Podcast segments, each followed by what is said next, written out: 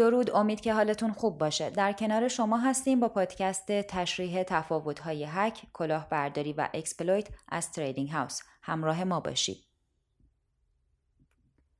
همه ما می‌دونیم که یکی از مهمترین کاربردهای صنعت بلاکچین کاربردهای مالی و اقتصادی اونه.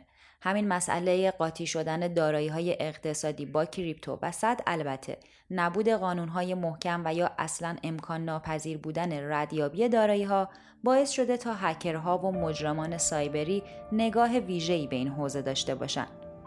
در واقع یکی از دلایل مخالفت دولت ها و سرعت نسبتا کمتر پذیرش crypto توسط عموم مردم همین خطرهای مختلفیه که تو این حوزه وجود داره. اگه کمترین آشنایی هم با این حوزه داشته باشید حتما تا حالا خبرهای مربوط به هک، کلاهبرداری، حمله یا exploit به گوش و چشمتون خورده. اول اینکه امیدوارم هیچ وقت خودتون قربانی این جرایم نشده باشید و دوم اینکه من تو این پادکست می‌خوام هر کدوم از این چهار خطر یعنی هک، کلاهبرداری، حمله و exploit رو کامل تشریح کنم. فکر می‌کنم تا چند دقیقه آینده چیزهای جدیدی یاد بگیرید که بعدا می‌تونه به دردتون بخوره. اولین عبارت هک crypto ه که تقریبا مهمترین خطریه که کاربرها و سرمایه گذارها رو تهدید می‌کنه. برای اینکه بدونید هکرها چه ضرری به کریپتو زدن فقط کافیه به هک های پارسال یه نگاهی بندازید. هک ها به دسترسی غیرمجاز و سرقت دارایی ها از صرافی ها، پلتفرم های کریپتویی و حتی کیف پول ها میگن. عواقب این حمله های هکرها برای پلتفرمی که مورد حمله قرار گرفته می‌تونه خیلی فاجعه بار باشه چون تقریبا تمام اعتبارش از بین میره و در ضمن برگردوندن دارایی ها هم خیلی سخته. یکی از نمونه های بزرگش هک امتیگاکس بود تو سال 2014 که 850 هزار واحد بیت کوین ازش به سرقت رفت. اون موقع این تعداد کوین 450 میلیون دلار ارزش داشت و باعث ورشکستگی کامل این صرافی شد. همین حک ها و از دست رفتن دارایی ها بودن که اهمیت بالای جمله کلید نداری کوین نداری رو نشون دادن. کاربرها با حفظ امنیت کلیدهای خصوصی، استفاده از رمزهای مختلف و واریز نکردن همه دارایی ها تو پلتفرم های معاملاتی می‌تونن خطر هک رو کمتر کنن. اگه بخوام چند تا از هک های اخیر دنیای crypto رو نام ببرم باید به Level Finance اشاره کنم که همین چند هفته پیش به خاطر نقص فنی توی قرارداد هوشمند چند میلیون دلار سرمایه کاربرها رو از دست داد. Hundred Finance هم تو هک Optimism حدود 7 میلیون دلار از دست داد. سرتی که یک شرکت کریپتویی حوزه امنیت بلاکچین درباره این هک گفته که هکر نرخ مبادله توکن های ERC20 رو با اش توکن ها دستکاری کرده و با این کار بیشتر از مقدار استیک شده کوین برداشت کرده. همین دوتا که تو ماهای اخیر هم اتفاق افتادن نشون میدن که پلتفرم های حوزه دیفای بیشتر از همه تحت حملات هکرها قرار می‌گیرن و کار با این پلتفرم ها ریسک های خاص خودش رو داره.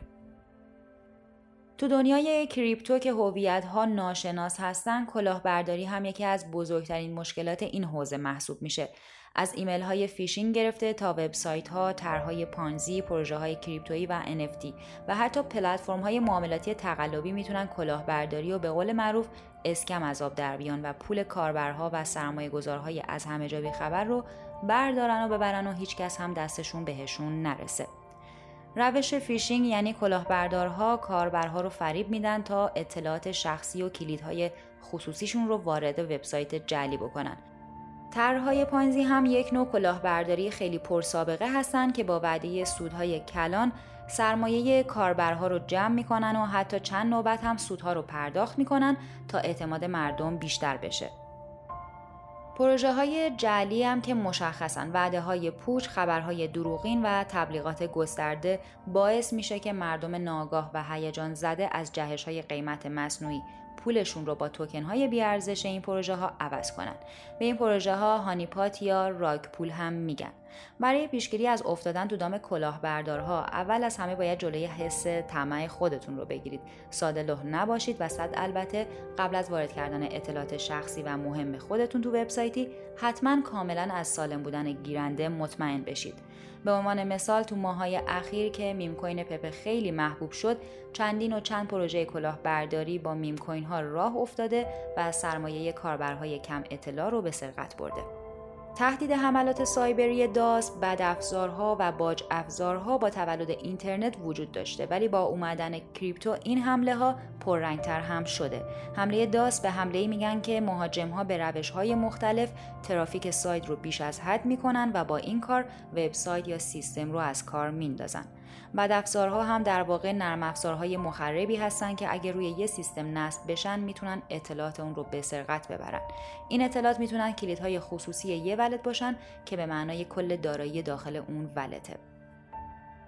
باج افزار هم یک نوع نرم افزار دیگه است که فایل های مهم یه سیستم رو قفل می‌کنه و فقط در صورت پرداخت باج اونا رو باز می‌کنه. این حملات بیشتر صرافی ها و شرکت های کیف پول ارز دیجیتال رو تهدید می‌کنن و برای مقابله با اون هم باید لایه های امنیتی مختلفی تو سیستم قرار بگیره.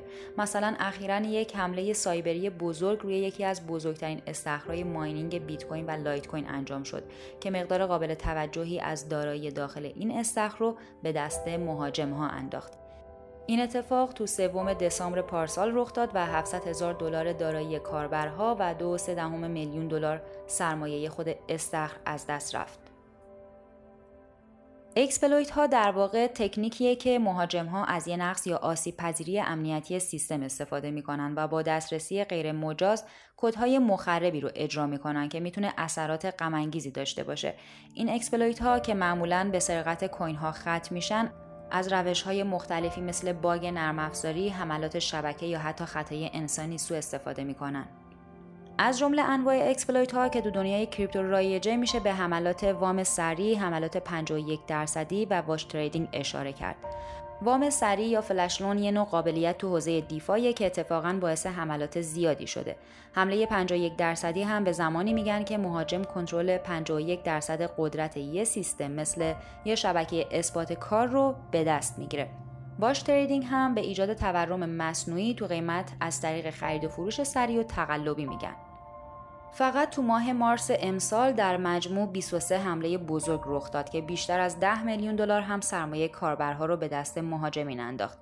این در حالیه که میانگین مقادیر سرقتی تا فوریه حدود 1.7 میلیون دلار بود.